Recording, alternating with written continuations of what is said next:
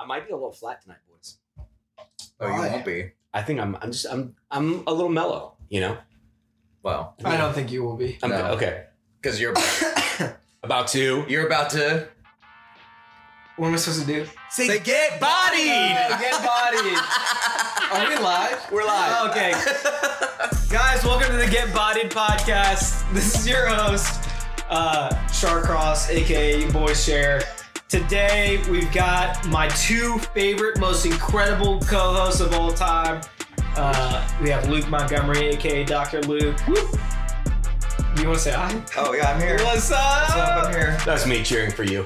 And then, of course, Thanks, everyone's favorite, um, Ginger? the most feared kitty of them all, the Jungle Kitty, Or jungle feline. Jungle Feline, David Classic. Dutton. Yeah.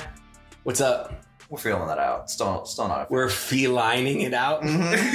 Such up there, didn't I? That was such a good. That was such a good dad joke. That was a good dad joke. Um, do we start? We start off by public service announcements. Yeah. Right. What, what have we got? What have the people been saying? Uh, the people have been saying that um, there have been bodily functions that happen on this podcast that end up like changing. It's just confusing Like because yeah, like so nobody hears the toot, and it comes at a time, an inopportune time. to Say like, hey, we just learned that Kat had a boyfriend, and then a toot happens, and then everybody's laughing, but nobody knows that the toot happened. So it's like, hey. Like, why are they laughing that Kat had a boyfriend? And then you're talking about a bird, and it's just somebody farted. Yeah. Yeah, so listeners say cut that out. Or we could make sure the toot is more pronounced. Hmm. We could impose the toot on the soundtrack. I like that. Okay, that's good. We recorded a toot and then played toots Yeah. throughout the podcast. Luke, you look like you're super into that. I'm real into that. Yeah. Do we have uh, any other, you know? Um also public service announcement is that um watch out because if you're talking to me for more than like 2 minutes, you'll probably get podcasted. I I have just completely hijacked these questions in this format to ask anyone that will talk to me about their life and question hard questions. and pet peeves and what they would teach me. So if you're around me and you don't want to share those answers, Run. run or wear a sign that says like "Don't podcast me." Don't podcast me. Yeah.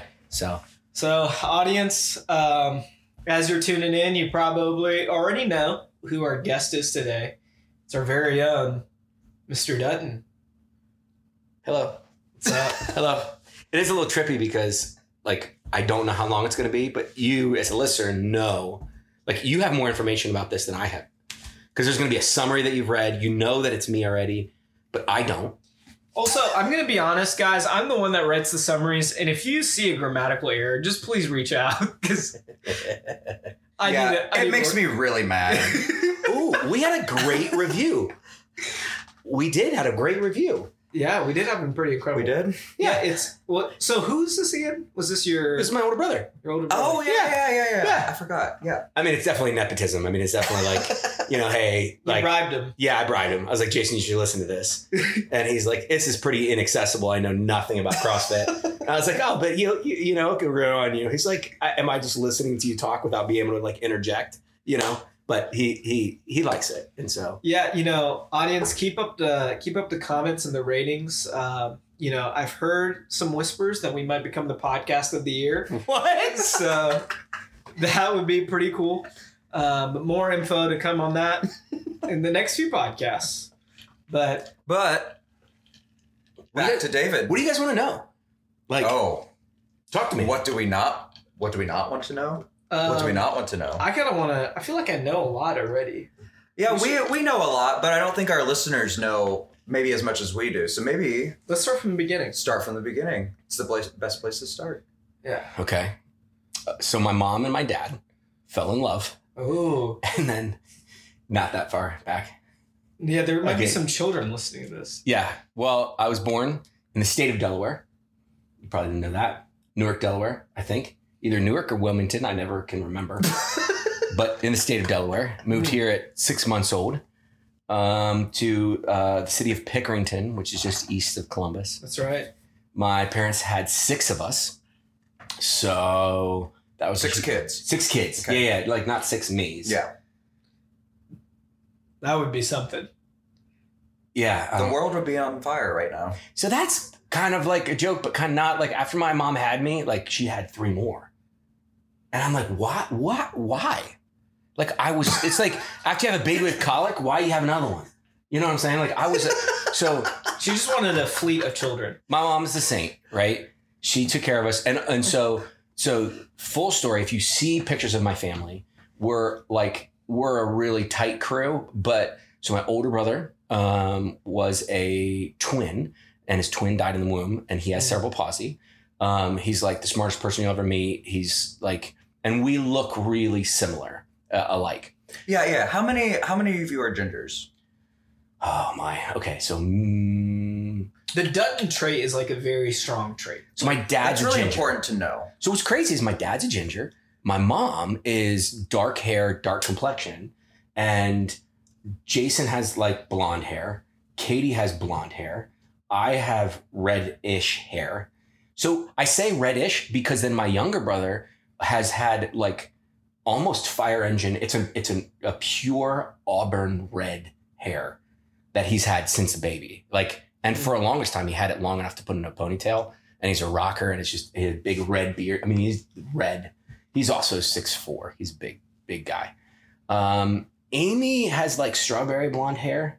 And then Thomas, I think, might have had red hair for a hot second and then had, has light brown hair. Are you the shortest Dutton? No. Mm. I think me and my older brother, Mike Ty, were exactly as high, as tall as my dad. Hmm. Oh, Katie's shorter than I am. Hmm. Yep. Congrats. Amy is not. My younger sister is not shorter than me. wow. It's true. So there's a theory going around that gingers don't have souls. How many people in your family have souls? Well, if we just establish that out of the eight of us, there's one, two. Did daywalkers count? Because I classify myself as a daywalker, kind of like You're a ginger. You're soulless. But if you look What's a at day walk? okay, so a ginger is somebody that's like, like basically albino with red hair, right? A ginger. Daywalkers are one that don't burn in the sun. Like the sun comes out, and you don't like, like turn into ash like a vampire. but you burn in the sun. I do, but I also am. Your arms are pretty tan right I'm- now. That's true. I have okay. some color, right? You're not dead. Okay. We'll classify you as a daywalker. So, so, so uh, s- six of us have souls. okay. Right. Mm. Yeah. The other two Good just to got know. bodied. Yeah, yeah, no soul. Sorry. They're great, great. I love them. Okay. Family. Yeah. That was a big part growing up. Um, super tight. I'm trying to think of I mean You guys were tight, but I think in the in the Cat Kelly episode, you talked about how there were some things in your family that you were tight, but there was just some things that like you know sound like conflict or weird stuff that you guys never talked about. um yeah, so typically and and this is all through my lens, right? So everything I say, like if you talk to one of my family members, they might be like, David's crazy. Like this actually didn't happen. This is how I perceived it. When But- your brother listens to this one, Oh, yeah. put He's it in gonna the be like, review. Uh, yeah, this is it- totally false. Yes. Let me let me correct this. Uh We would appreciate that, Jason. We, we want to know the truth. We want to know the truth. shout out to Jason Dutton. um, the like during conflict, like somebody would blow up or somebody would do something that you'd be like, hey, like I would like break a light, right? Or like, um, when I was a little kid, and this is a side story, but when I was a little kid, I would scream when I was mad and scream so long and I wouldn't take a breath. I'd turn blue and pass out. That's a true story. That is crazy. But Like TT. Yeah, like yeah, yeah, you want to know what I was like when I was a kid? Basically, Theo. Theo is David's Yeah. youngest child. We'll get there. Keep going with conflict. Um, so you know, if um, we had conflict or something, you know, I would blow up because my mom wouldn't let me go to the candy store or something, and I said so. You know, I was embarrassed of how I act or whatever. We just like would like take a break and come back and pretend like it didn't happen, and it was all good. And Hmm. so, and so, I think, I mean, I think one of the things that I admired about my parents was that they did not argue in front of us. But one of the things that happened through that, I think, was that um, I never learned how to argue well. And so I think that paired with just kind of an adverseness to conflict Um, and then my own personality put me in a spot where I just kind of learned, well, hey, like just pretend it didn't happen. And if you're still angry about it, whatever, just like bottle it down. Mm. Um, yeah. Would you say you're more like your mom or your dad? whew, that's a great question. I would, uh, off the cuff, I would say more like my mom. Um, I'm more emotional. Um, I think that my dad, uh, I have parts of my dad as far as like analytical brain. Um, uh, he gave me some of his like engineering aptitude. Uh, physical physical traits. I mean, yes. I if if you see like my grandpa and my dad and me and Theo, it's like, I mean, splitting images. oh my like gosh, clones. Okay. splitting it like a spitting image or a split? Yeah, that's what I meant. it's a splitting image. It's a splitting image. yeah, is it called a spinning image? spitting. Spitting. Whoa. I don't know why. I feel like I learned so much. Yeah. Wow. No, but me and my dad look identical, especially when I wear when I used to wear glasses. Like, like he showed up at church in Pittsburgh one time, and somebody was like, "Hey, David, what? Oh my gosh, that's not David. You That's used to wear glasses. No way. yeah, I totally used to wear glasses. You also used to have like uh, the King Tut That was chin hair. that was in college. yeah, I had I had my beard so long that I could braid it and put it in like a little like one or two rubber bands. Hey, if you become part of the uh, the Patreon, that'd be that would be one of the items that we uh, give away. Yeah. Um, we also don't have a Patreon. Yet. True. Yet. We could give away an authentic replica of my glasses I used to wear. Oh my gosh. They were they're uh um uh, with the prescription too. in case you Yes. need it. it was really low prescription. So I got them when um we had Liliana or we, I or we were uh, Megan was pregnant with Liliana and I was like I need to be able to see um like at dawn and be super responsible adult because sometimes it's blurry far away when I'm driving at like dusk. And so like, and you know, I mean, they're trying to sell you glasses. So they gave me like, you definitely need a prescription, but I haven't worn them for the last three years. I've passed every driving test I, I have, but I look smarter with them. Hmm. You look like a different person. I do. It's true. Hmm. True. It's like the whole uh, Clark Kent um, situation. I think that in Pittsburgh, I really wanted to look smarter. And I think I did. I think I looked smarter. You don't want to look smarter now? I think I just don't care. Oh, okay. That's great. I think that I, um, yeah, I just don't feel the need to look smarter. So So going back to going back to your your childhood growing up, I feel like most people, um, when they're kids, they kind of like uh, run to something or do something that like you know their childhood kind of like identified or you know gave value to their childhood. What what do you think that was like for you? Like when your childhood was like, yeah, this is this is what I loved. This is what I ran to.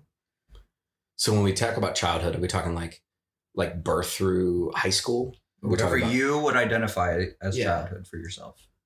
So it's it is tough to in in thinking about the podcast and trying to prepare to think through answers, right? I do feel that it's interesting in that there's seasons of my life that I just don't think about, I don't talk about, I don't like I forgot I lived. I feel like different people, right? Different seasons. So Yeah. childhood can be is is relative. I think I think family probably was was as a child. I feel like you know growing up through like into high school there and, and even through high school there's just it was such a strong like hey we're you know we're Dut- we're the Dutton crew. We do a lot together. Like that's kind of who we are. It's an identity. We're the Duns. We're the Duttons. Um, and then I think in in in junior high, I started playing football when everybody else was my size, right? Before they grew and became Mm. men, and I stayed short.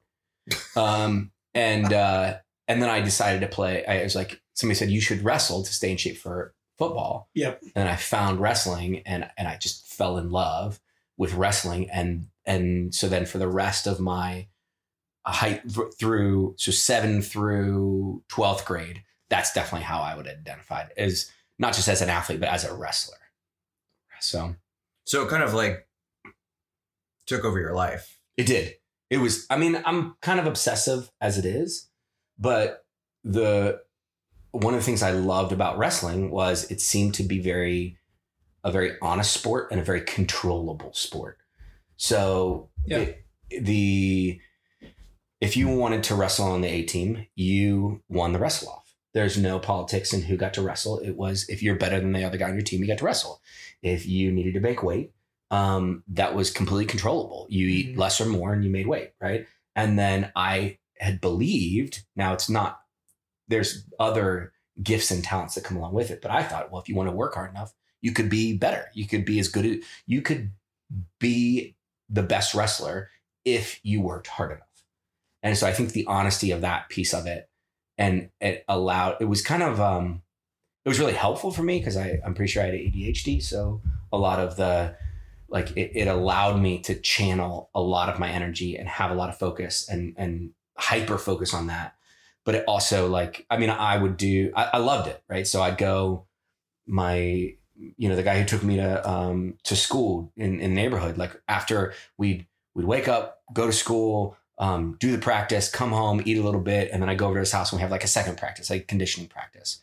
Um, you know, I, I dumped in high school. I dumped two girlfriends for like wrestling because I was like, hey, I just don't want to, like, I don't want to have a girlfriend during wrestling season because I, I want to wrestle. I don't want to like, like have a girlfriend.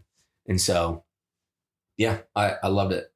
I thought it was, it was, uh, it was a lot of fun. We had a lot of good times, Mm. but yeah. Oh. How do you think that's translated over into your life now? Well, um, so I think that that one of the reasons that wrestling stuck so much was my desire to win and my correlation between like winning and my value. So there's definitely times where, you know, I just think sit in a locker room thinking like, how good am I? And not just how like how athletically gifted am I, but like no, like how valuable am I really? If I give, if I leave everything out on the table, and uh, you know, how like what's my value based on how am I going to place in this? And I think you know, growing up as an older brother, I, I you know, I spent a lot of time with my younger siblings and and my one of them in particular, and and would just play games, and I just get just livid mad if I if I lost. You know, stuff where I'm like, look back now, I'm like, man, I'm just embarrassed. I couldn't be like, hey, good job. Like you're you, Yeah. you, you build my younger brother up, right? But um I think so I think that competition fed into wrestling. And I think that wrestling piece um basically taught me about it during high school wrestling, there's a lot about the limits of your body, a lot about um achieving your goals, uh, controlling you know your domain and being able to basically say hey if you're willing to pay the cost you know you can you can buy whatever you want but you have to be willing to pay the cost so i think that that translated over into the business realm uh, i got i went into had a couple jumps but then ended up pretty early in my career in a sales role where that was very similar to that Yeah, athletic career. Yeah. um, and uh, unfortunately, some of the systems of it were reinforcing to that, like, hey, you are as valuable as the number you sell, right? The system I was in was very much like, hey, these people sell the most and they're the most valuable. And but if you work hard and work harder than the next person, you can also sell. And because it's so activity driven, um, that's I was I was like, oh, this is a great spot for me. I'm I will work harder than anybody else. I will continue to climb the ladder faster. And so I think that was one of the way it translated. Um, I think it also made things harder for me at later in life when uh, I have multiple things that I'm trying to do. Because in high school, I was, you know, like I, I didn't make any of my meals. I didn't have I didn't have anything to worry about except for training for wrestling. Yeah. And so as an adult, when especially my my capacity is is bursting in it, it's like, well, I've got I've got work, I've got, you know, kids, I've got marriage, I've got my uh, you know, my church duties, I've got my friends, I've got, you know, this relationship with God, I've got, you know, eh, and and I there I'm struggling with them. I can't drop any of them. Whereas in wrestling, I would be like, hey, no, we're gonna drop all this and this is the only thing I'm going to focus on. So I think I, I think that it's definitely put a stamp on kind of the way I've oriented towards life, for better or for worse. Does that make sense? No, that totally makes sense because I think even even though even the part where you were just like, yeah, I, I mean, I dumped those two girls just because it was wrestling season. Like it was just like clear, like, oh, you know, wrestling's my thing that I'm hyper focused on and nothing's gonna get in the way of that. Yep. Um and yeah, I can definitely see how that get that can get super problematic when when you're an adult. Um so but but what happened when, you know, after high school when, you know, wrestling? Yeah. Um, so my senior year, I decided towards the end of my senior year that I did not want to wrestle in college, that I wanted to try something different. Um, I, I felt like, oh, you know, I don't want to do this as my full time job. I want to experience some other things. But I, at that point in time, I had said, I was like, okay, but I'm going to Ohio State. And so I, somewhere along there, I kind of freaked out and was like, well, if I'm not going to wrestle, who am I going to be? Mm-hmm. And so I called up the Ohio State wrestling team and they were like, hey, yeah, you definitely could have been on the team if you would have contacted us like when everybody else did. But now, you, you know, you got to, you have to wrestle in this tournament and here's the details and stuff like that. And so I was training um, going into college to be on the Ohio State wrestling team. Well, wait, Um, hold on. So if you would have reached out to Ohio State earlier, They would have let me walk on for sure. Yeah. oh wow. I, I, I mean, so, So you're that good. I was Like in- you sent them your Hudl and you're like, hey, check out my I was like, check this out. Yeah, check No, I mean it's so I was a D one state placer, right? So Yeah. it was it was something that that in that class you're good. Like there's a real low risk for the team, and and if you get them early, they'd be like, "Yep, hey, you're you're good enough to to help the team." And uh, if I really dedicated and grew, I could have maybe could have broke the lineup, right? Yeah. But that's that's that would have been. I mean, I would have that would have been a full time job. I don't. I mean, you got to bar barring injury, barring. I mean, Ohio State's is even back then was top of the line program. So I have no. I, I don't know if I would have been good enough to break the lineup ever. Right. Yeah. But but for my for my pool back in high school, like yeah, it was good. Um, but uh, when we yeah, so I got to college and went to Ohio State, and the short of it is there were so many other things that immediately caught my attention that um, I thought, oh yeah, I don't, I don't need to be a wrestler. you didn't you didn't wrestle at the tournament. So I did accidentally. it's kind of Did they like scheme you into it? They were like, no. So I found a club come wrestling here. team. So I think that, and and I'm trying to like, if I'm remembering right. So the details might be off, but if I remember right, they wanted me to do a club wrestling tournament, right? And and I was like, yeah, this would be great. This would be awesome, whatever. But I, I think I missed the one that they wanted me to like. They missed the mm. first tryout, right? But the second one, uh, they said, yeah, if you're interested at all at wrestling next year, you should wrestle in this tournament. And I was like, cool. I hadn't been on the mat for like a year. Like, it's the club wrestling tournament. Like, how hard can this be, right? Dude, I tell you what, I got bodied walking in there. like, and I was like, so, so, but by a fluke. And it was this, it was this weird come to Jesus moment where I'm like, I'm in college. I'm still kind of fit, but I, I, I got pinned.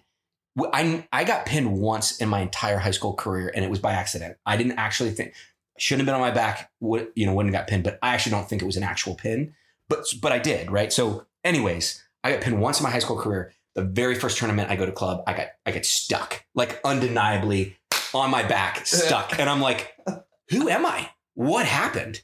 Hmm. Now, I the one, one of and I and they took the six and it was a postseason tournament. So the other thing I didn't know was I was like, yeah, I'm going. This should be fun. My buddy conned me into it. We're like, yeah, let's go. Like, let's lace up my high school shoes.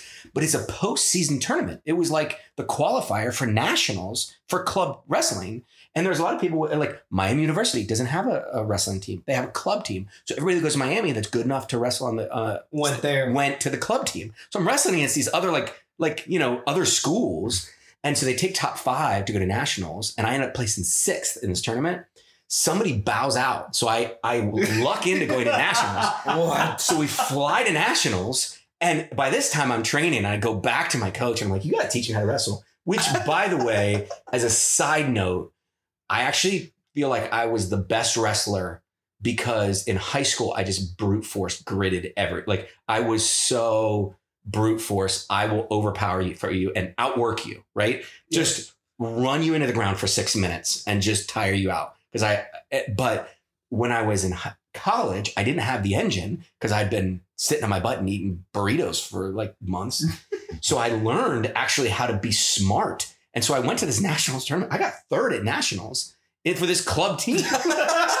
like, and I was like, this is crazy.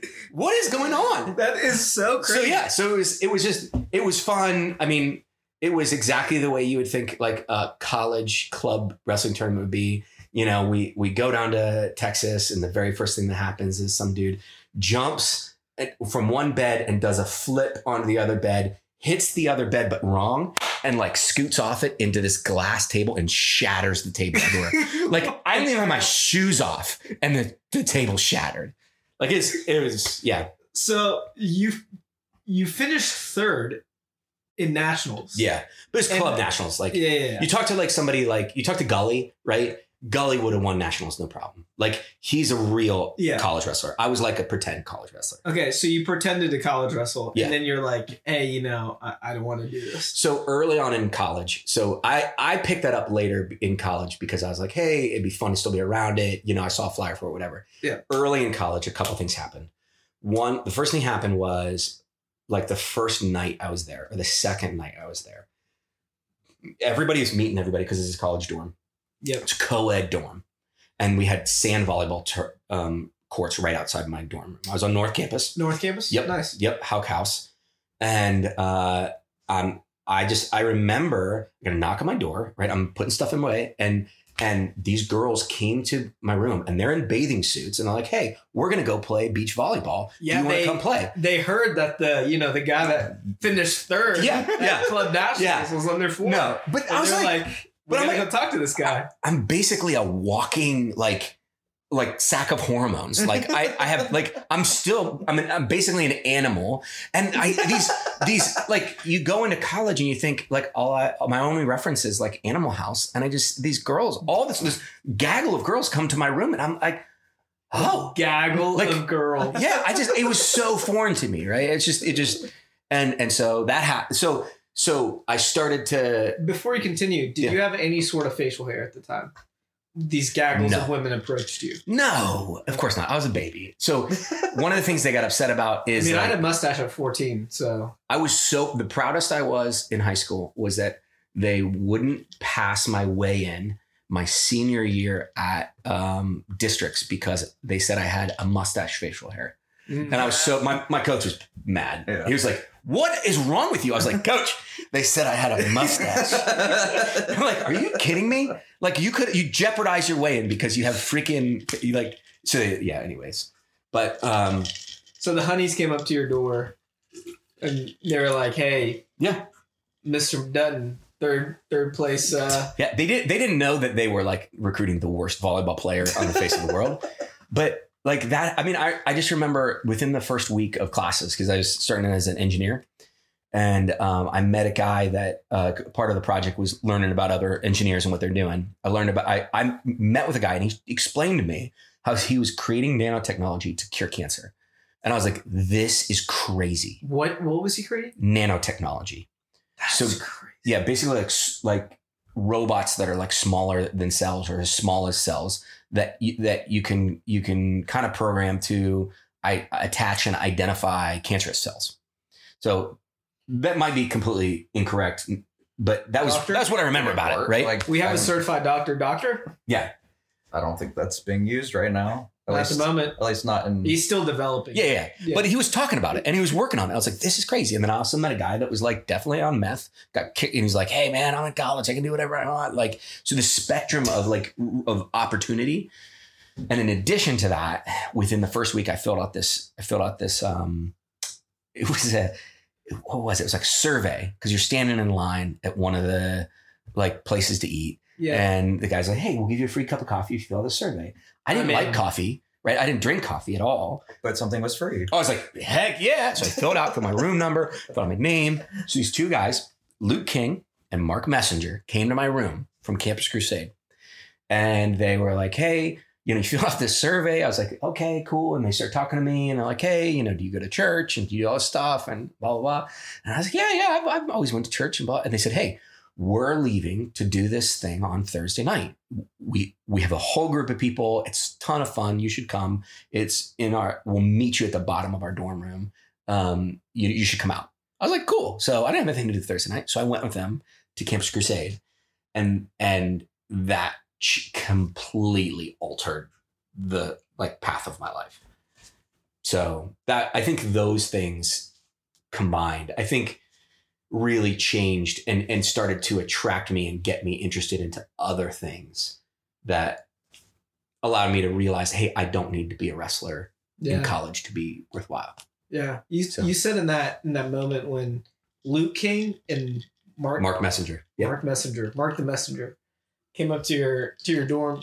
You said you had some experience of like church and stuff. Like, was that like a good experience when you were growing up, or Yeah. Um, so I, I I went to church. So we were a very churched family and a very moral family, and so we went to church every Sunday. Um, and I think that again, what I took in, regardless of whether they're trying to put this out or not, but what I remember about it was that you, uh, if you're a good person, yeah, that you could basically get the blessing of God. And, and that would mean that you're going to go to heaven. So that's secured. And then you could kind of, um, there was other ways to kind of manipulate your goodness so you could get like the white picket fence kind of thing. Right. And so that's, I just remember now, granted, um, kind of like a judge, right? Like, or like a like a scale. Like you do good. kind of like a sa- scale, but more like a Santa Claus. Oh, okay. Like, hey, he sleep, sees you when you're sleeping. Like he knows if you're doing right and wrong, and he's going to give you like the presents you want. yeah, like, if, you're, naughty and nice. yeah, if you're naughty, you're like Yeah. you're not going to get what you want. wow. Okay. Yeah, Um, and and great people, super happy. I was raised in you know just a, a a community that had a really good moral compass. I felt like you know they really looked after me, especially my between my junior and senior year of high school. Uh, a really good friend of mine named Trey passed away in a swimming accident, and Mm. so it was really tragic. He was a year younger than me, and just just a fantastic guy. And so that was kind of my first dealing with a death that was really close to me. And then on that summer, there was there at- at one point I think between like the next year or two, there was I went to like twelve funerals of people that were wow. close. Now, no family members, but Yeah. direct neighbor, friend from church, um, girl from school that we had been to a camp together Wow. um, you know, uh, coach, friend's little sister, um, my brother's, it, like just the the list. There was a lot of like, wow, death, Hmm. Um, and so especially because of, and and I think around Trey that that it really cauterized kind of me realizing that life is precious and life is a gift, and I wanted to take seriously. And so I think that that was was probably the first kind of kick that I had into saying, "Hey, I want to own this and I want to start to investigate." And then I think uh, toward in between my senior year of high school and freshman year of college, I did a uh, a prison ministry, which was was incredible. To I spent a lot of time in Marion Correctional Institute with the guys there, and um, I think that really kind of sparked me thinking that maybe this this Bible and this Jesus guy are not like limited to what I experienced at my home church. Yeah. You know, not they just say, hey, maybe there's maybe there's more to it than what I had just experienced growing up. And so I think um yeah, so that was I mean that's kind of that's my journey is and then I in college going to uh, uh Campus Crusade um and seeing people that one seeing people that were cool, right? Seeing people normal people because I think that you know a lot of the what I grew up with was like just assumptions of oh that's a Christian, right? You know that guy's he's not cool, he's super like you know corny, doesn't have any fun, and it's just like yeah. you know this this box. And I think seeing people that that were real, people that um yeah, I mean, I, I guess we I, we talk about it for a while, but I, that was that, and and I know this isn't a, a podcast about Christianity, but I just I felt like that that was a big piece of my life is to see that, to see something that I was like, actually, I want that. Like that's what I want. Mhm. And if I was the first time that I saw that was what I want. And and to to it was paired with a moment in my life that I had all kinds of responsibility and I was starting to take real ownership of my life. Mm. And that was that was one of the things that I that I just latched onto that I was like, hey, this is something that I want to do with my life. And so it really changed. I going into college, I thought, well, you know, hey, I'm, everybody uh, everybody lives this college lifestyle. Everybody, um, and and I want to be an engineer. I want to move a block away out from my parents, and I'm going to have kids, and we're going to live on the same street. This is the house, and this is what I want to be. And then um, into college, and and I felt like my life had kind of been turned upside down because I, you know, at one point I actually wanted to quit and become a, a missionary to Africa, and I thought I don't need a you know degree to hold babies. And we took you know took trips around the world been to um, middle east and uh, china and india and just seeing so much and just expanding my understanding of the world. I think it really it just it changed my trajectory and my my view of of what was possible. Yeah. If that makes sense But what what stuck you then to still keeping with engineering then, instead of like you know, going along with like you wanting to continue to be a missionary? um, i was too far deep into my engineering degree and A i knew civil that engineer. yeah, I knew that that if I got my civil engineering degree and just got the receipt with my degree, that um, that could help me be that that would be as helpful as a degree in theology or Yeah. you know that that I could do those things too. But I had I had so many years in engineering that it just you know it was it, better ROI to finish it. Yeah. For sure, better ROI. So, in college, Mhm. where does Megan fit into this? Oh, so Was she one of the? Was she one of those girls? this that- girl, this, Yeah, this, knocked uh, on the door. she was one of those girls. She Yeah. was. Um, so she Megan. oh, who is Megan? Megan's my wife. Oh, okay. Just She's- for the listeners who don't know. Megan's my best friend. Um, The I- number one best friend, right? She's the number one best friend. And and I I was thinking about this the other day. I was like, I was I was thinking about these questions. So Megan also is really good for me, right? And I'm a like a like a I'm a stupid romantic, right? I I watch The Notebook and cry. That's just it's my those, jam. Those aren't stupid romantics. Those are the best romantics. So Because I'm one of those guys too. Megan comes up to me the other night and she's like, you know, I always go to bed before her. And so she comes, she comes, walks into the room and instead of sleeping, I'm lying in bed crying because I'm thinking about prepping for this podcast. She's like, David, what is going on? I was like, I'm just so thankful that like you are my wife and my best friend and we've been married for 13 years. She's like, what is wrong with you? like, so she, anyways, um, she, so I met her her freshman year. She came out to church and, and this is a little funny. It, it's a little surreal for me because I, I think that I have typically very, some areas of life, very low self-awareness that, that some areas of life, I feel like I'm, yeah, very self-aware. She's like, yeah, I came in and this like crazy redheaded guy. Cause at the time I had long hair too. Like, like yeah. Patriot, like could put in a, a bun, like a, But you also had facial hair too. I did. I had well, I had the bottom. I couldn't grow the top yeah, mustache. you had the king tut. yeah. And I'm like, hey. So the way she tells it is, hey, I'm David. How are you? Like, welcome to New Life. Like, yeah, what's your name? You know? And I was like, I was like, I don't even remember see- meeting you. What Like- year was this again? This was would have been 2005, I think. But I like honestly, the first time she met me, I don't. I mean, I was greeting, right? But I don't remember meeting her. So I'm gonna pay for saying you were that. like you were like But- MTV like bro guy. Oh gosh. I was kind of bro guy. With nasty hair and facial hair. So all the dudes thought my hair was amazing. All the girls thought it was gross. It's the same way now with all these dudes with the mullets, man. yeah, totally. I'm like, bro, that's amazing, girls. Except, except I think I could grow a pretty sweet mullet. you could. You totally could. I totally could. But then again, I've there's a done it girl in my life who's like, Yeah. no, that's disgusting. um, so I met her. She did think my hair was disgusting. Um, we met through church, and she got kind of she got placed into my Bible study, right? And so I was the leader of the Bible study, conveniently placed. conveniently placed. But at the time, strings.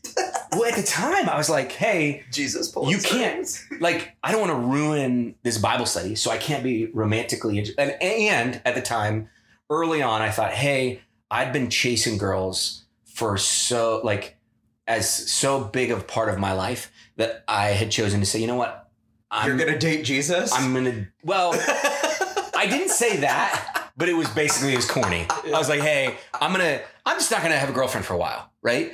And so I remember when all the people in college said that. Everybody, I did go on dates with Jesus. Everybody said that. Mozart's Cafe. Like you're just bitter. Oh my gosh. Well, I, I was like, you know what? Because I remember a time where, you know, I'd be hanging out with some friends and all we talked about was girls and who we liked and whatever. I was like, there's got to be more to life than this. There's got to be. Mm. And so I was like, and and it was a big part of what made me feel valuable was if if I could get some girl's smile or I could get some girl's number or if I could, you know, like spit game to this person or whatever, you know. And so a lot of that was like like one of my prom dates was like I, it was a bet that I couldn't get some girl from Bishop Hartley to which turns out she's a sweet great girl she's a great girl but like we met her at a, a olive garden and i went over and was like started talking to her and got her number and she went to prom with me right I have so many questions about That That is is like the Garden. whitest high school story I've ever heard. the whitest Also, Olive Garden. I yeah, I don't know why they were at Olive Garden. I don't know why I was at, I was at Olive Garden. Yeah, were I you love Olive? Garden. Were you White. there with your family, or were you there with the guys? I don't remember. Because You were? What. I think it was the bros guys. Just casually hanging out at Olive. I don't know. I don't White remember. people. I think I, It's not like the three of us are gonna be like, you know what sounds awesome? Olive Garden. dude. I tell you what, there was a time in Pittsburgh where I ate Olive Garden all the time. It was my jam. It was my place. People were like, "Hey, you want to go?" And and you know what? Like me. And and because first of all, You just unlimited soup and salad, right? That's what I was. Second of all, breadsticks like a champ. Third of all, chicken parm. Fourth of all, every time there was a really obnoxiously endearing way to get basically a brick of those mints. Hey, Those Andes mints are pretty. Andes mints. Every time, if you would go to me, I'd be like, "Hey, here's the deal. My friend Luke- Luke really likes these mints. Can you give us a ton of them, please? I'm, I don't mean to be obnoxious." And the waiter or waitress would be like, "Oh yeah, totally. You're gonna give me a great tip." And they give me a brick of them. I give you one, and I take the rest of them. Weren't we talking about uh, Carrabba's recently? yeah. Dude, I will say Carrabba's is better than Olive Garden. Olive Garden has Got got to step horrible. up. It's just memories. I just, I just, I loved it. And I don't. Anyways, right?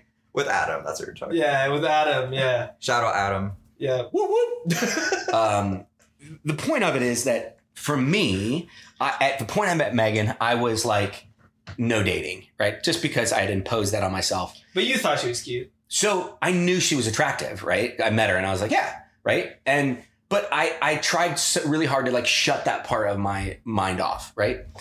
And so this is actually an. You may judge me for this, right? I, I don't know. I feel like it's a weird Us story. judge you for something? Uh, listeners, leave a comment if you're judging them. okay, hold on a second. we'll, we'll set up a poll. Zevia, not, Not a sponsor. a sponsor. yep. Um, so I met her. We started planning the Bible study. I went on a trip around the world that summer. And when I came back, I was convinced that I was never going to be married. And it was not just that I was never going to be married, it was that there's no way that I could have a spouse and love Jesus with all my heart. I was just, I was like, not possible, right? And so it went to the point where like I was talking, I just, I, I just is an idiot. I just didn't know anything about the world. But we're we're doing Bible. I'm trying to think of what we were doing. We were hanging out in the dorm. We took a bunch of people to go sledding in these two cars, uh, and on the way back, all the boys piled into one car, and they stuck me in the car with Megan. And I was like, guys, that's not cool. I gotta, I gotta oh. hang out with this girl. Like, this is not cool. So we're driving back. We're parked out in front of my house on East Patterson, which is North Campus, Ohio State. We're talking, and there's a point in the conversation where I realized I was like, oh snap, You're flirting. she likes me. it was not just like, and I was being, I mean, I, I was like just being kind. Like I'm just talking, right? But she's asking questions. She's like, hey, like she's fishing, right? And she's like, hey, tell me you like me without telling me like and I got out of the car and I was terrified because I, I was like, I don't know how to interact with women. And so I've just basically dealt with that by like, you know, pretending it doesn't exist. And so now I've got to like deal with this.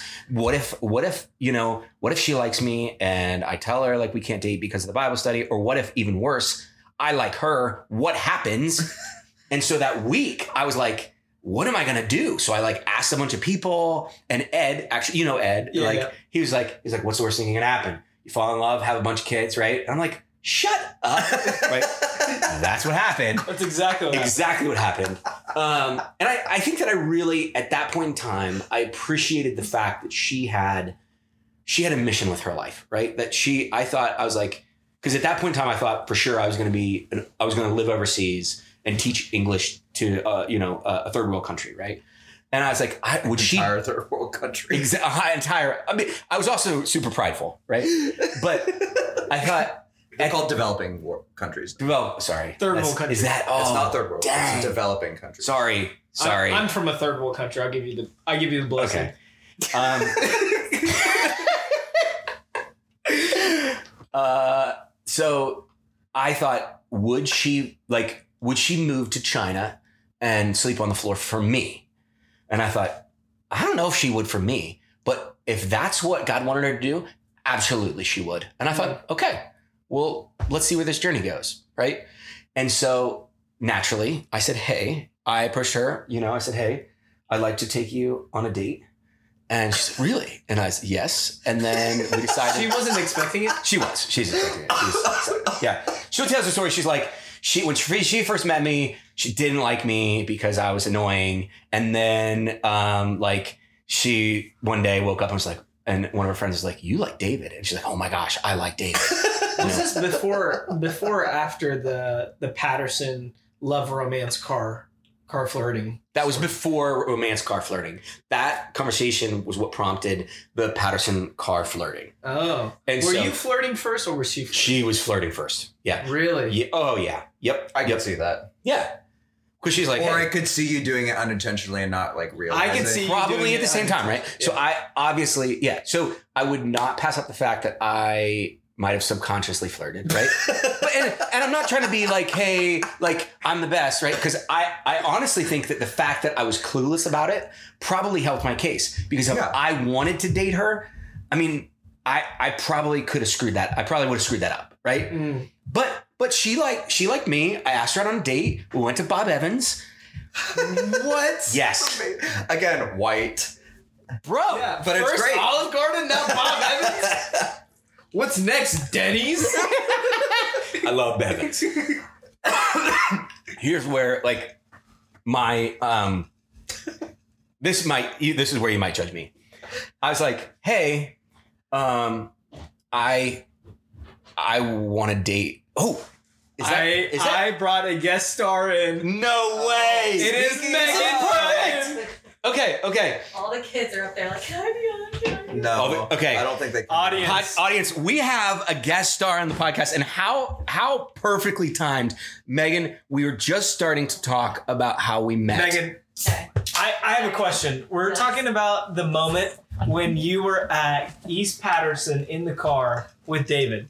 Mm. Was he after the sledding? Yeah. was Okay. he flirting or were you flirting?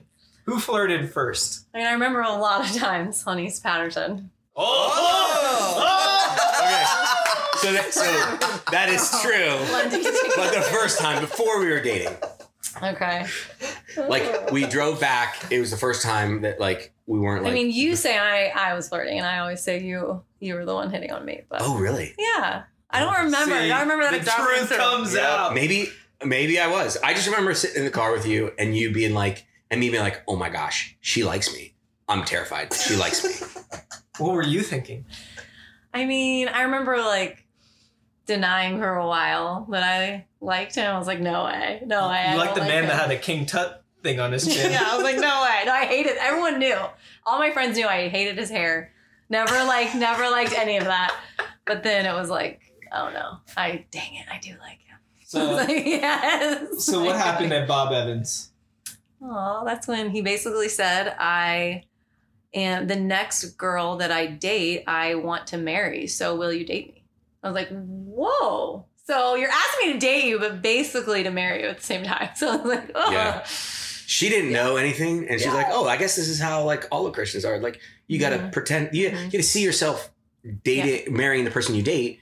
Yeah. But unbeknownst to her, she basically said yes to marry me at Bob Evans. Yes. Yeah. So that's that's when we yeah. like you sly dog. I decepted her. you decepted her. Yes, first Decepticons. Never dated an upstanding, you know, Christian moral guy like that. I didn't know what to expect. So I was like, oh, okay. All right. You were And he all opened the door for me all the time. And yeah. Well, So- I, I feel like so all my previous relationships were very, very self focused.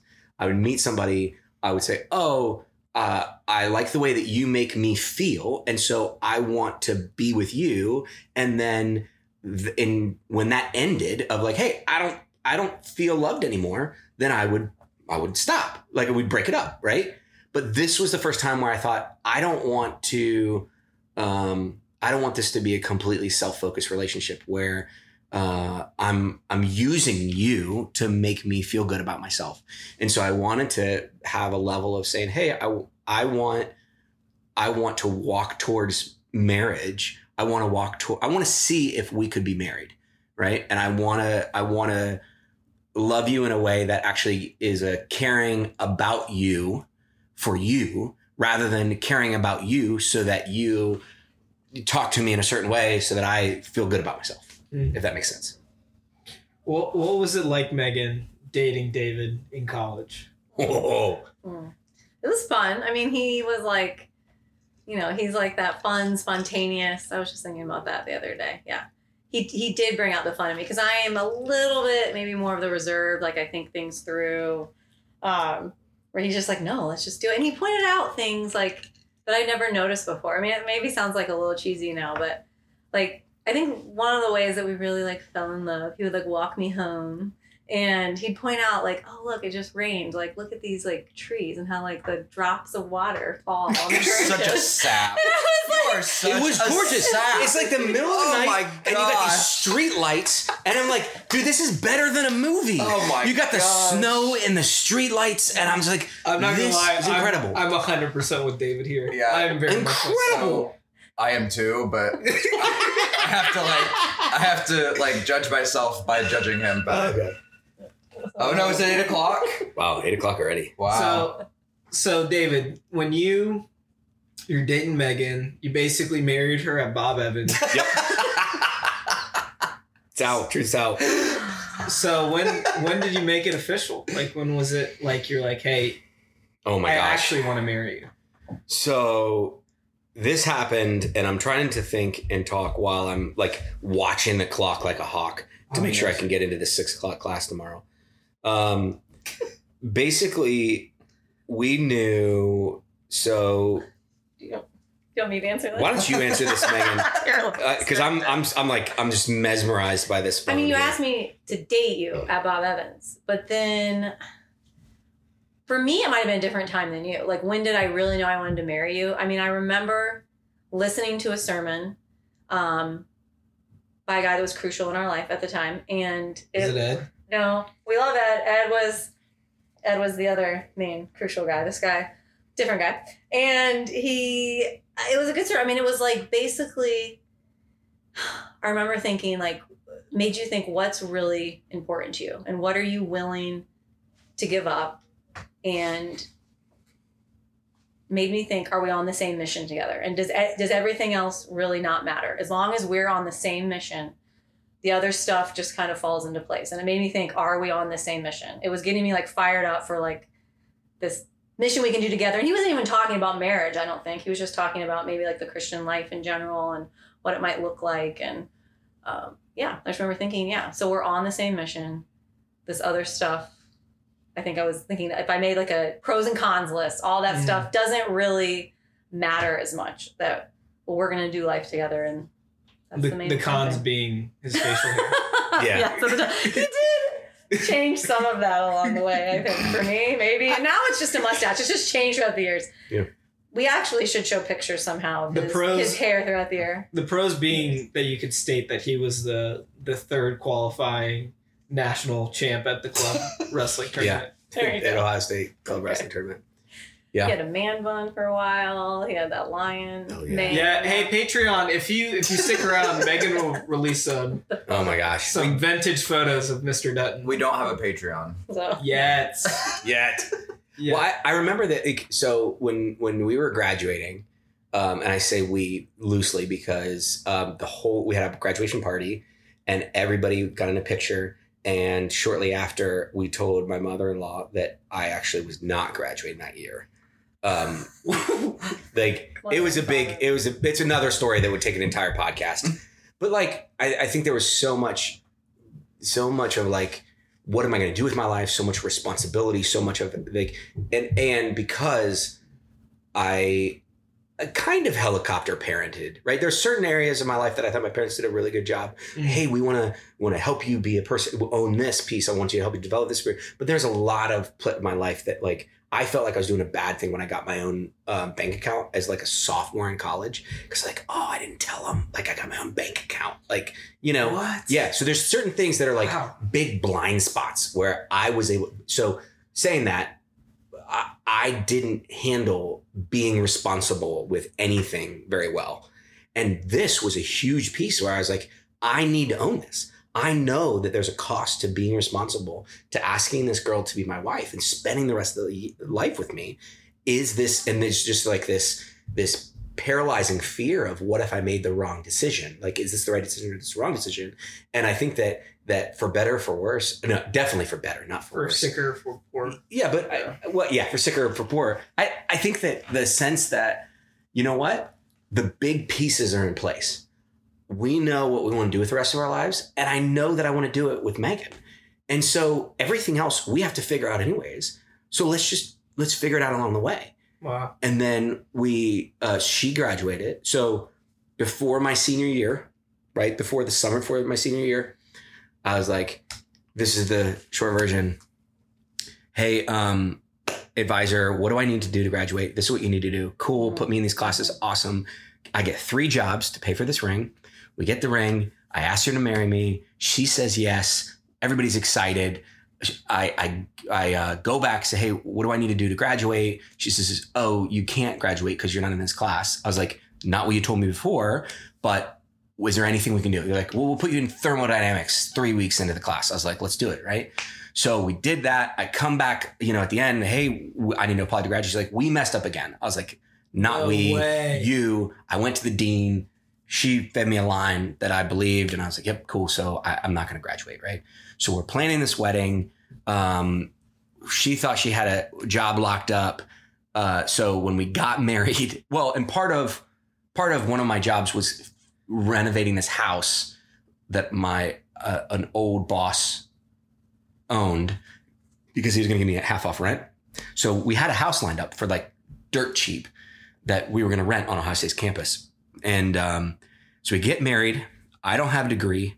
Neither one of us have jobs, but we got this place. So we get back from our honeymoon and we're just sitting in this house, like, okay, like, what are we to do? Right. So I always, I always try to tell that story to people that are about to be married because I feel like from an outside looking in, you could take a snapshot of our lives and be like, oh my gosh, these guys, like, these guys got it. And I was like, dude, when we, when we came back to the house, first of all, like, it wasn't all renovated. So like she was like the like the bathroom didn't even have drywall on it yet. Like in the tub. Do you remember how you remember that that you were like David? I can't take a, a shower in here because there's the like we don't have any drywall. I'm not going to take a shower in the dirt. And you were like, why not? Yeah, There's just some dirt in the shower. Yeah. I'm like, it's a dirty shower. blind spot. Um, that should be another thing that we should token. Blind spot. no, I have all kinds of things where you like if we find them and I tell you, you'd be like, what? like you don't brush your teeth? Like what is wrong with you? Right? Blind I spot. also don't brush my teeth. That was a big part of marriage Yeah. counseling, trying to get him to brush his teeth. No way. Marriage succeeded. No way. Teeth brushing failed. It didn't work. Yeah. Um, but At all? I mean, every once in a while I do. I don't know, just not at the rate that other people do. Know. If It's, Casey's listening to this, his dentist. but every time I go to the dentist, they're like, Please "Teeth look great. Keep doing what you're doing." terrible. I look Tell sweet. him his teeth are terrible. Um, Oh my god. yeah, we we basically and we didn't have any furniture, so we ate.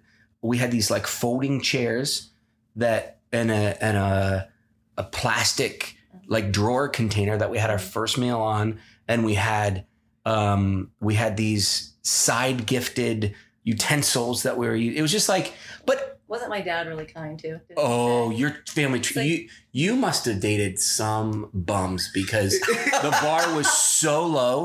When I came to the family, your family treated me like royalty. Like, this place like- is really. Oh my gosh. I, I think back about it now and I'm embarrassed. Like I thank them anytime I can because we because I was so excited because I was renovating this house I was like, I'm preparing this place for your daughter. And he's like, I want to see it. I was like, yeah, come on. And Megan's like, I don't know if that's a good idea. I was like, yeah, come on. So we have to step over things to get in this house because this house is a 1,200 square foot house. We ripped down every ceiling.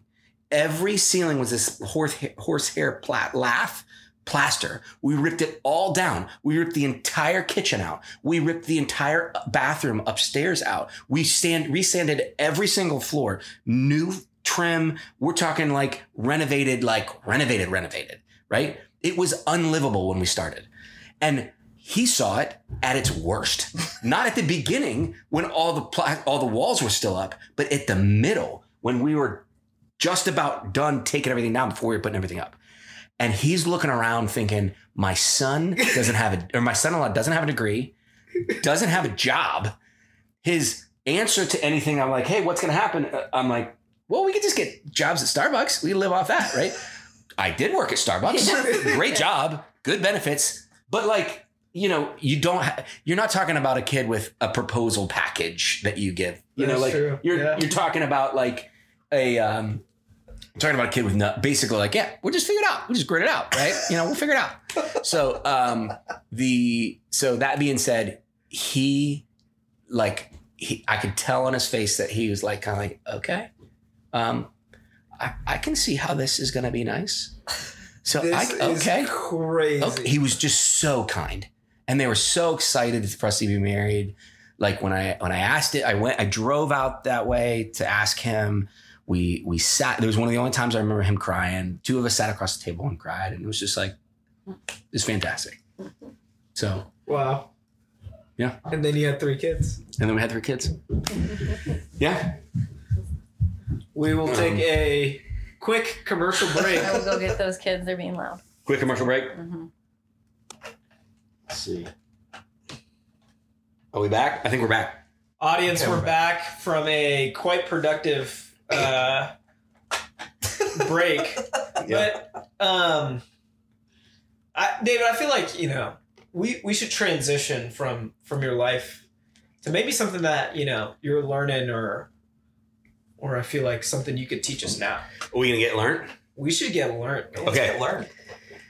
So I'm gonna need your guys' help with this. Okay. Oh, audience participation. Audience participation. Audience, you know what to do. Comment. Um, yes.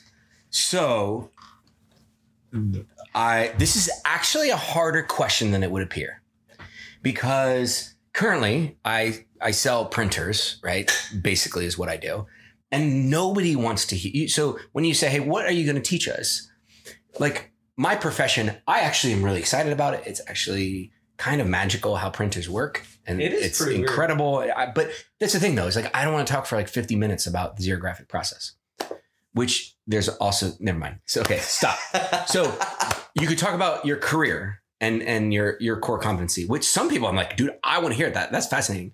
You could also talk about like something that you like. Hey, here's a hobby, right? Or you could talk about like philosophy or talk. And so I'm talking with my brother-in-law, and I'm like, hey, what would you teach? And he's like, I don't know. What would you teach? And I was like, shoot, I don't know. And I told him after thinking about it, I thought I'm reading this book. I would share what I'm learning from this book. Mm-hmm. And so that's what I want to share on here. However, this book in it in of itself, so it's called Uncommon Ground. It's by uh, Timothy Keller and John Iza- and Inazu. Um, it actually has 12 different authors in it. I'll tell you a little bit about the structure of it, but it's about uh, finding common ground with people that you deeply disagree with.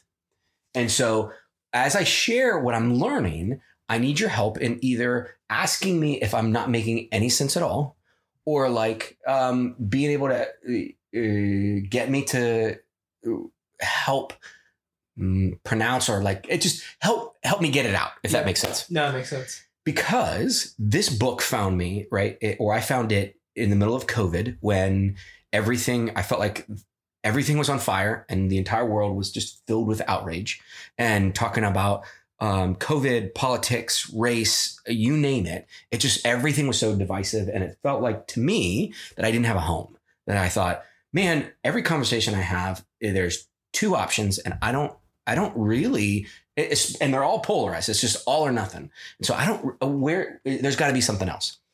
I picked up this book.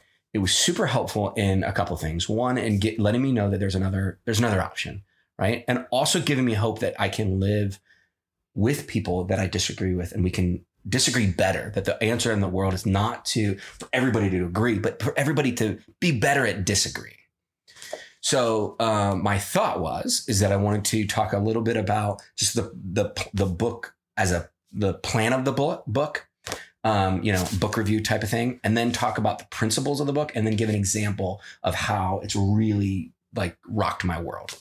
Does that sound fair? That, no, that makes sense. It's your Okay. podcast. Do whatever you want. um, so the book, it it basically, and as a as a as a I don't know a public service announcement, it is a Christian book. But one of the reasons that I'm I, I was like, no, I definitely want to teach on that is I think that I would recommend it to Christians and non Christians equally because I think the principles in it, I think the conversation in it, I think is super helpful regardless of of what your beliefs are. Right. But the first question of it is, hey, You're gonna read us the book. I'm going to read you the entire book. well, the, the it's talking about engaging with those around us. How can Christians engage with those around us while respecting people and keeping our convictions, right? And so it talks about being able to say, hey, there is another way. We can engage with people and not in the manner of we're going to take over, right? Because that's one view of say, hey, we need to overpower the other side, right? Um, or a like um, basically a withdrawal say hey we're not going to engage basically we're going to create a commune or the method of engagement where you're saying hey well we're just going to basically accept whatever you accept and just kind of assimilate to whoever is talking to me right? Because no how do we do both? How do we engage while we're truly appreciating the other person and disagreeing at the same time right? So it's built on saying hey there's three it's a it, it's exploring these three different pillars how to ha- uh, how to embody humility patience and tolerance. Mm. and it's actually right out of a, a verse in the ephesians saying hey we should walk in a manner worthy of our calling having humility patience and tolerance. And so what it does is it takes 12 people's stories and split and has them tell their stories. And, and there's three sections. There's the the speak the uh, or the think speak and embody so it says, how does humility, patience, and tolerance affect the way we speak in our engagement? How does humility, patience, and tolerance affect the way that we think in our engagement? And how does humility, patience, and tolerance affect the way that we embody our engagement? Right. And I know I mix those up because it's it, think is first and then speak. and Yeah, then- yeah, yeah. The those three principles exploring those by themselves i think is incredibly helpful. So humility from the very first piece i think that that has probably been the one that's rocked me the most. Because when you enter into a discussion especially one that's hard right? And regardless of where you do this because whether you're saying hey i'm gonna I'm walking into my family gathering and i hear somebody being blah, blah, blah, and automatically how do you feel right or you're at you're on Twitter or you're doing this or however you get into this, you know, what could be a really contentious time when you have humility, you're there's there's two or three things that come with that. The first is is that you realize that you don't know everything, right? And I think that's hard for humans in general, Yeah. but especially for me, the realization is say, hey, you know what? If we're arguing, I have to admit that I don't know everything. And you might know more about this than me, right? Or you might know something about it that I don't know. And walking into that conflict with that has been incredibly helpful. Yeah, and I think too with that, it's like shifting your your point of view is not ultimate because I think like inherently for people, it's we're the center of the world, um, but that's not always the case, and that we might we might not see someone else's point of view or what they're going through because we're so caught up in us. Yeah. Yeah. When I think I think sometimes emotions run so hot. I think that it's so and and I, it is a little bit of a throwback to you know, probably the best advice I got in marriage, um, if you were to boil it down to a single sentence, was if you have to be right, you're going to ruin the relationship, right? And so it, it it completely works in a marriage. Is that if you're during your argument, if you have to be right, you're gonna you're gonna poison the the marriage. I mean, it's just the way it goes, right? And that in and of itself can sometimes take a lifetime to work out of you. Hmm. And I think that same piece when you're looking at people that you know, and and it becomes harder if you don't like the person or what they're saying is incredibly offensive to you to say, hey, you know what? If I have to be right here, I'm going to ruin this relationship. Uh, I think the other thing is that is to realize that, you know, hey, if like I also have things that I do wrong. So I think it's it, that the reality of like, hey, like if if th- if this person is wrong about this or or is mistaken, and not to say there is a right and wrong in everything, but like realizing from a humble state to say, hey, I I may not have this right, and there's I know there's things that I have wrong, and taking that aspect of going to learn, and that goes right into that second pillar of patience, which says, hey, hey, we're gonna. Uh, uh, promoting listening and understanding and being able to go into it to actually hear somebody else out rather than to try to convince somebody that you're right or to try to you know basically beat somebody over the head or win. Because i think that's sometimes where when i get fired up i don't actually want to listen and understand more about their i don't actually want to convince them that i'm right. What i want to do is i want to make them look silly Mm. right? And i think that the the humility and the patience in that i think allows you to take a posture where you can embody that. And i think the second the, the that third pillar of embodiment is something that to be able to say you know hey are we like are we doing the hard work of distinguishing people from ideas and pursuing relationships? And i think that that embody piece of when you take a look at these hard issues it's not just am i am i wanting to sit from the sidelines and basically like shoot these pot shots of like hey this is this idea or this is like almost like it's a math equation of like hey like haha i have the right answer or i have the right theory and you know and then go back to my life Hmm. or am i willing to basically pursue a relationship Hmm. to take this posture of humility to walk into your world and understand and sit with you and embody the you know what I believe about life to you, right? And so I think those pillars have been have been transformative to me because I I read it and and I guess I'll pause. You guys have any questions before I go into like like the example? Yeah, I actually do.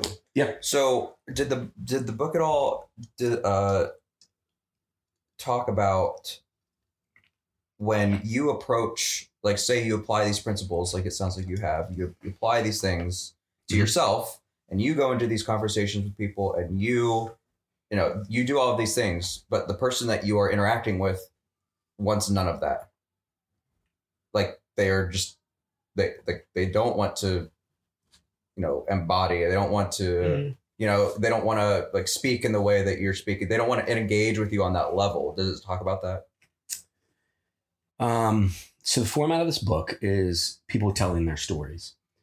And so there's many examples of that, of people stepping out and um, taking that posture and the person on uh, that they're engaging with is it does not, you know, Okay. it's it's not really a prescriptive philosophy book of saying, hey, sure. here's you know? So it does give some stories and does talk about it it talks about doing the hard work of of live of tolerance of living and knowing there are going to be people that don't want anything to do with you Yeah. there are going to be people that that and I- and and so i i think the the direct answer is kind of Okay. it does it's not deep it doesn't have a deep focus on that but it Okay. so i'm just curious if it addressed it at all it, it definitely it definitely talks about yeah it talks about that so um any questions from you mr shar baby No, I mr shar baby mr sure baby I don't think I have any questions. Um, but I'm definitely starting to see like uh, it playing out of like you talked about the humility part, but I think the part where you talked about like um, where people are just kind of like throwing in the right answers. Um, Yeah. When I think when you're in a conversation where someone is just like trying to get their point across and they see their point as ultimate uh, or like the right answer, man, it, it there is no um, deep relationship or there's no depth in that conversation. Um, because I, I'm just trying to think about like, man, if I'm having a conversation with someone like that, there's no way of building any relational capacity in that relation, like in that conversation. Yeah. It's just very like black and white. I'm, you know, oh, you basically bring up something, I answer boom, done. Yeah. You know, even though like it's because that person sees their point as ultimate. Yeah. Goes back to the humility part. So everything's tracking. It's making sense. Yeah. when I think I think one of the actually the fascinating pieces when tying into this podcast is that the first time I listened to our podcast, it felt like the media and experience that I was taking in from the audio in my car was different than what I actually experienced in our time. And so it was only one facet and it was and it was edited, right? So like I, I think that the reality of human engagement and the limitations of media also play into to some of the challenges. Yeah. But so you're saying we need to go do a live tour? I actually think I do think that for Hogtober we should have a, a live podcast. A live podcast. Like Holy crap! Yeah. That'd be sick. yeah. So um but and, and I'm gonna tell this next story because it, I think it really illustrates how this book has affected my life, but I'm gonna try to leave out some details because I think that there's some stories in here that are not mine to tell. And I ask that if you do have any questions about this or any anything about this, that that go ahead and approach me and just you know pause the judgment on me. I guess if if that if that makes sense, right? And so if I'm not making sense, be like David, hey, that doesn't make sense. Can you expound? Because I picked up this book again because I uh, I was on this uh, text this texturing that's not worth talking about, but basically made my heart beat out of my chest, and I was like, oh my gosh, this is right around when all the Supreme stuff, with, Supreme Court stuff with Roe v. Wade was happening, and um and so I I I well that night uh, the text string actually went over and talked to Bosler, and so shout out to Bosler. You know, get bodied. We got to say get bodied, Bosler. But Yep. he also like way past his bedtime sat on the porch talking you know with me about it so you know shout out to bosler there too but um i i i went back and i picked up this book and i and i read it again. And i and i mean just fortuitously i guess i don't i don't know what you want to put there as the adjective but like i'm in a i'm in a conversation with my friends. There's a bunch of us. And in that conversation one of my friends that i've known for a long time like 12 13 years right? And we're super good friends. She makes a comment because Roe v. Wade comes up and she says, Oh, I don't think we're going to have that discussion tonight because if we do, pff, I'm totally going to win that. Right.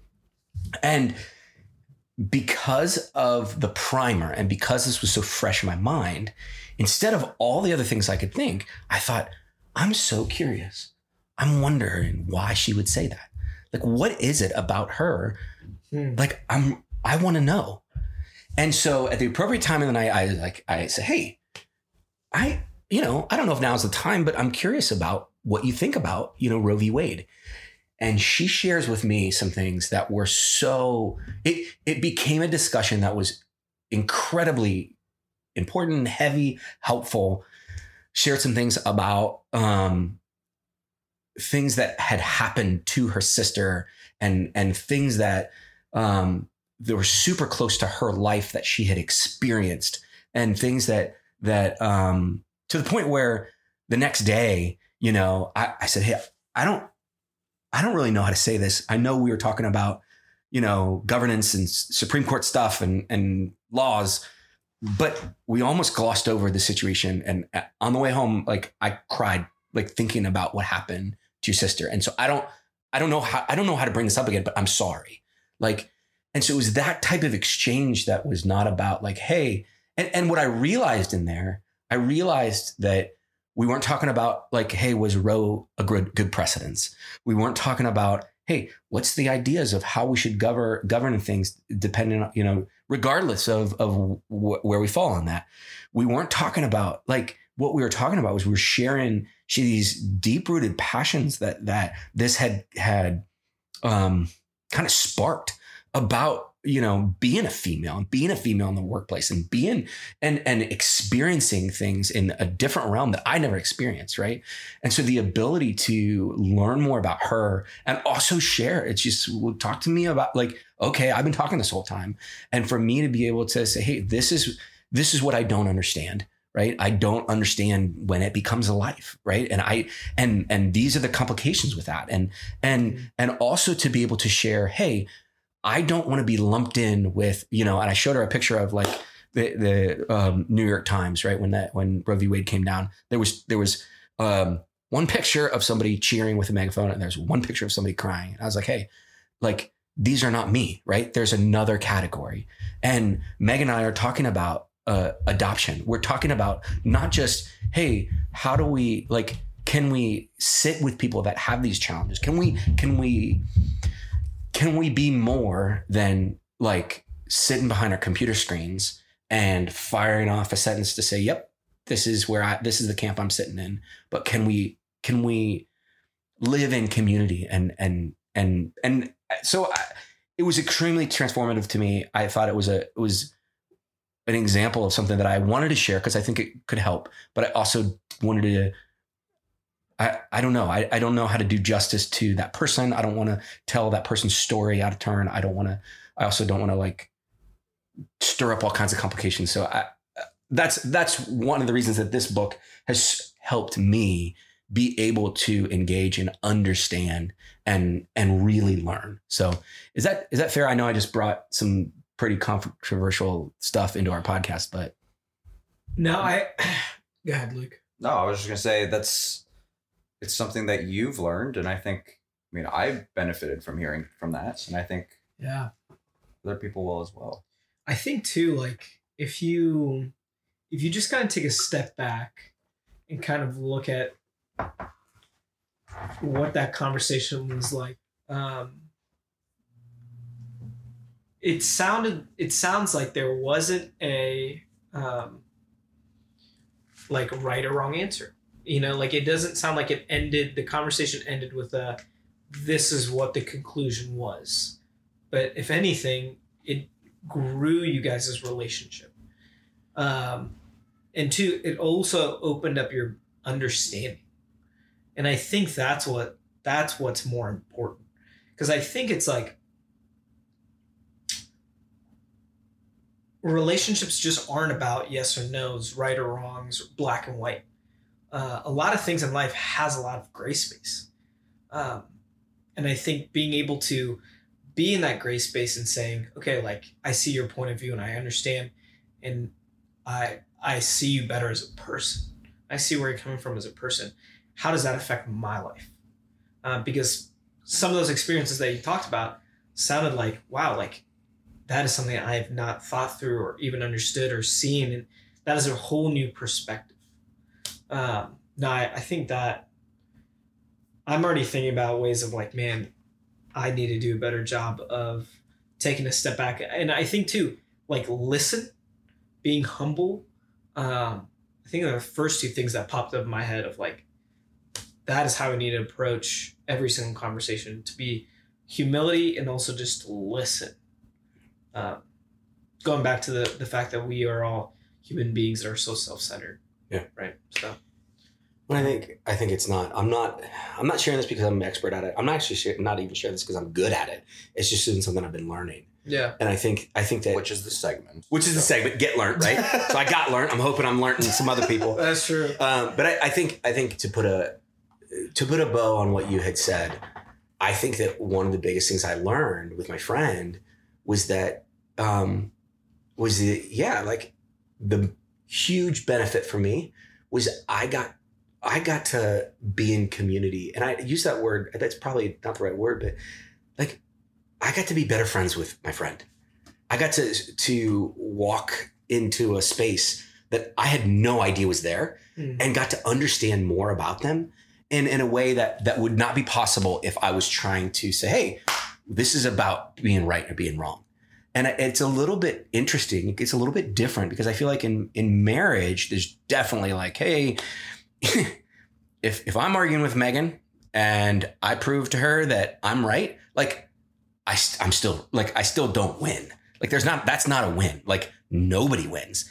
Like and so but I think that the interesting thing about taking that concept over into other areas of life is we still have to make decisions on um, how we act or how we vote or how we do, you know, how what we believe.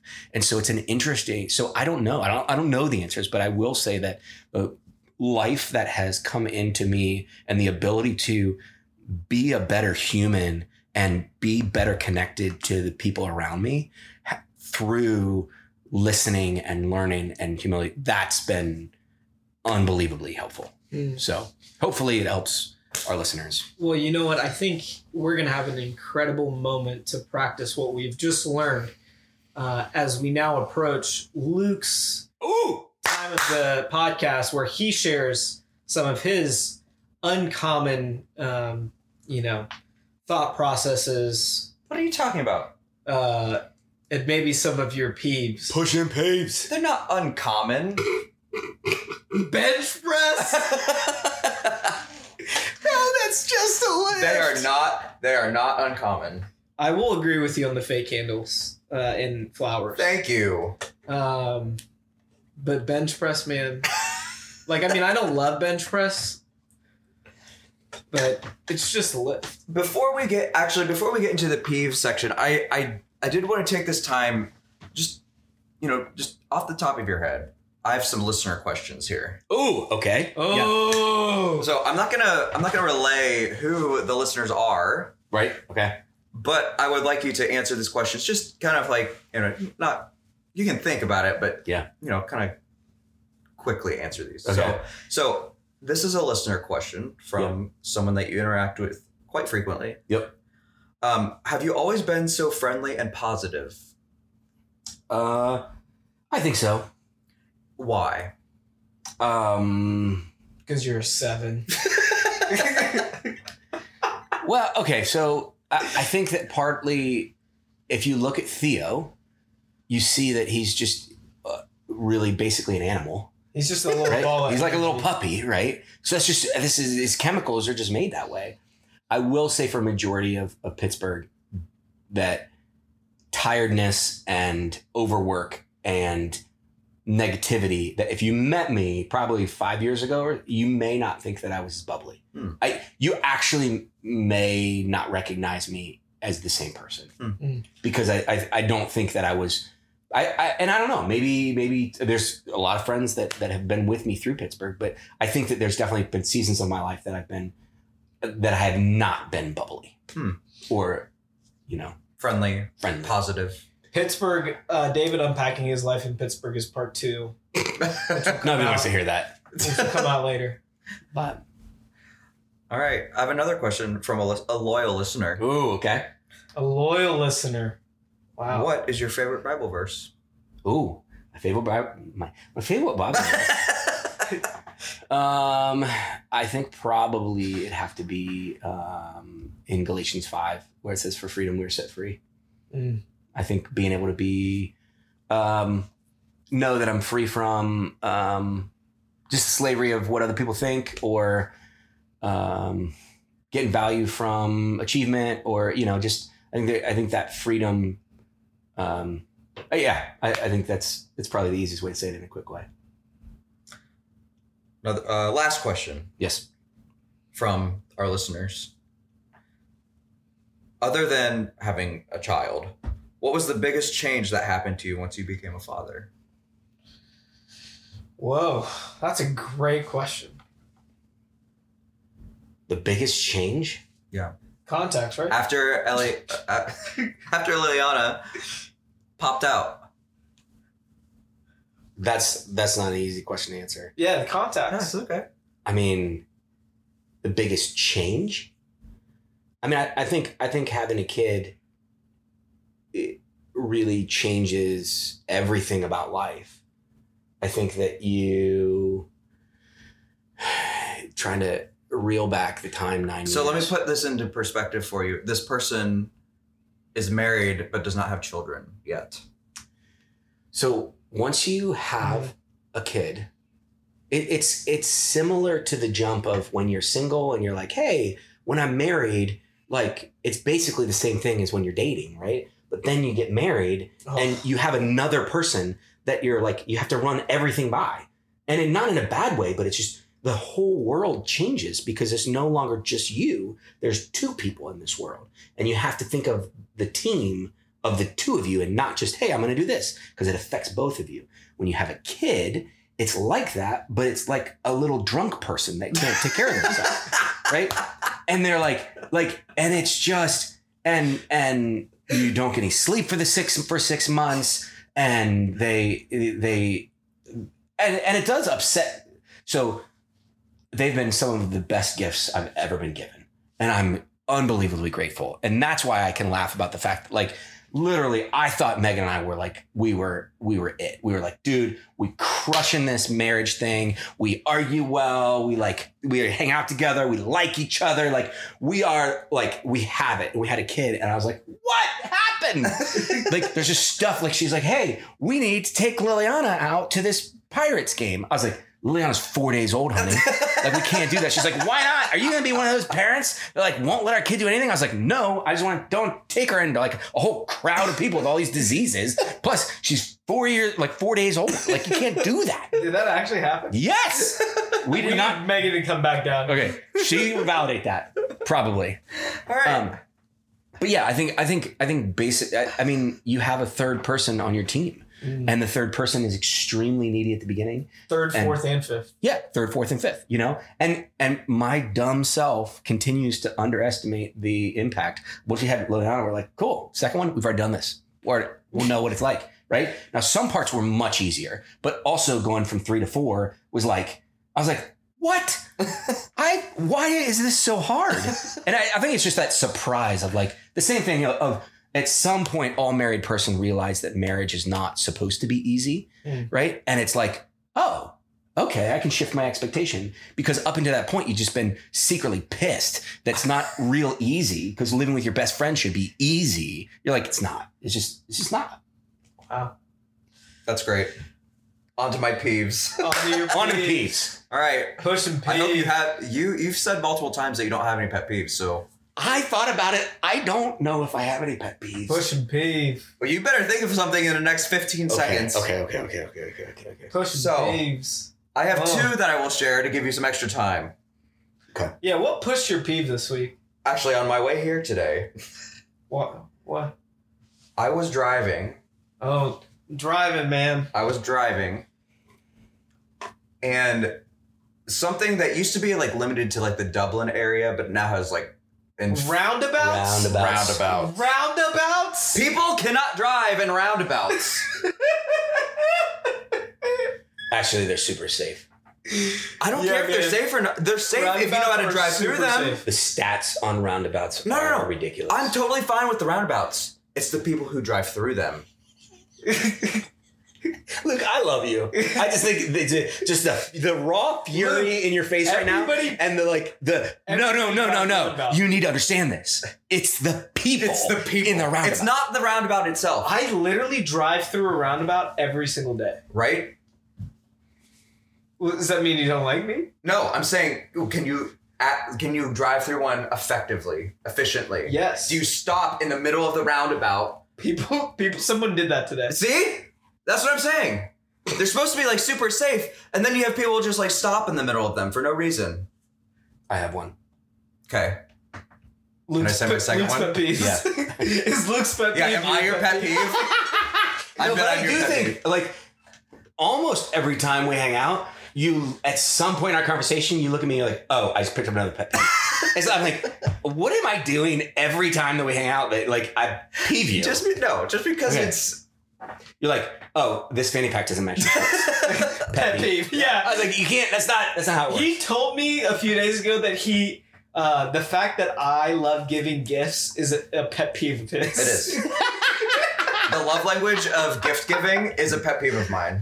oh my gosh. I'll save my other pet peeve for later because apparently that's my that could be my second one. oh my. No, I have to say it. Okay. The city of Chicago. The whole thing. throw it, throw it into Lake Michigan. I'm done with it. What? The whole city of Chicago. That's not how Bye. this works. I don't think. I think you've just taken over the segment. I mean, Is, like, is it a pet peeve if it's just pure hate? There's gonna Yes, be, there's gonna that be is what a pet peeve is. there's gonna be a spin off to this podcast, and it's just gonna be Luke being like, "This is my pet peeve. I hate this." Hey, people would listen. oh yeah, totally. You're totally right. So what what did Chicago do to you? I lived in Chicago for a summer doing research. The worst three months. Well, it was probably the close. It was. It was a. It was a pretty bad time in my life for a lot of reasons. But Chicago made it like infinitely worse. Oh my goodness. Okay, big cities. You know how I do with a lot, large groups of people. Not good. Okay, keep them away from me. Large city. Everything's busy. Everything is just too much. Too overstimulating. Too many things going on. So how do you feel about like, New York? What? New York. I hate New York, but I hate Chicago more because I was in Chicago more recently. Mm. This is very interesting. Too many people. It's dirty. It smells bad all the time. Chicago, get bodied. Yeah. See ya, Chicago. Oh my gosh. Anyway, what's your pet peeve? Um. So I have a couple. What? One pet peeve is when a small child bites my rib cage. That's a huge pet peeve of mine. Sends me from zero to 100 like that. Dude, you better Do not look out. test me. You better look out. I will, I promise you, I will. You're gonna be doing a snatch. I'm gonna come up right. I will, Bite you pa- right first of all. I will pass you out. I will put you in a chokehold so fast, it's not even funny. And with no regret whatsoever. We're gonna get. When a small child bites my ribcage. By the way, you're not a small child, so it doesn't count, right? Yeah, not so a I pet- can do it freely. Yeah, you can do it. yeah, fine. Okay. Oh man, I should have said that. That's, that's a pet peeve of mine when a small child bites. Um, second pet peeve of mine is when people put their knee sleeves on at the gym and don't put them on before they get in their car. Yeah, they gotta. You, you can only put on the knee sleeves in the car. Yeah. Yeah. Yeah. Oh, cat. Feel free to knock these suckers out whenever you see them again. Yeah. Oh Um, my gosh. I felt like there was more, but I don't remember what No, it no, no. was. That's good. Yeah, I think that's good. Yeah, that second one was fake, but that first one I could tell was real. Oh yeah. Make me real mad. Oh. Like real mad. Thank you. Nowhere else, if they bite you like in the thigh, That's fine. really, It's just like there's there's some times That's where fine. you're just really sensitive in Okay. the ribs. as a kid, I had a lot. What? So no, not as a kid. My entire life, I've had impulse control issues. Right. As a kid, I had way more emotions and just less coping mechanisms. And so at one point, I kicked my stove because I was upset. Right. Just shattered the stove, my mom's stove.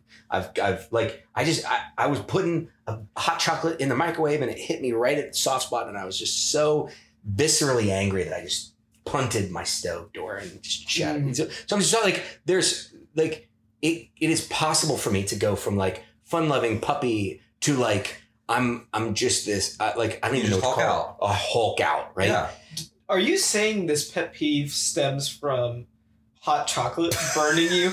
No, it didn't even burn me. The hot chocolate didn't burn me. It was the edge of the stove.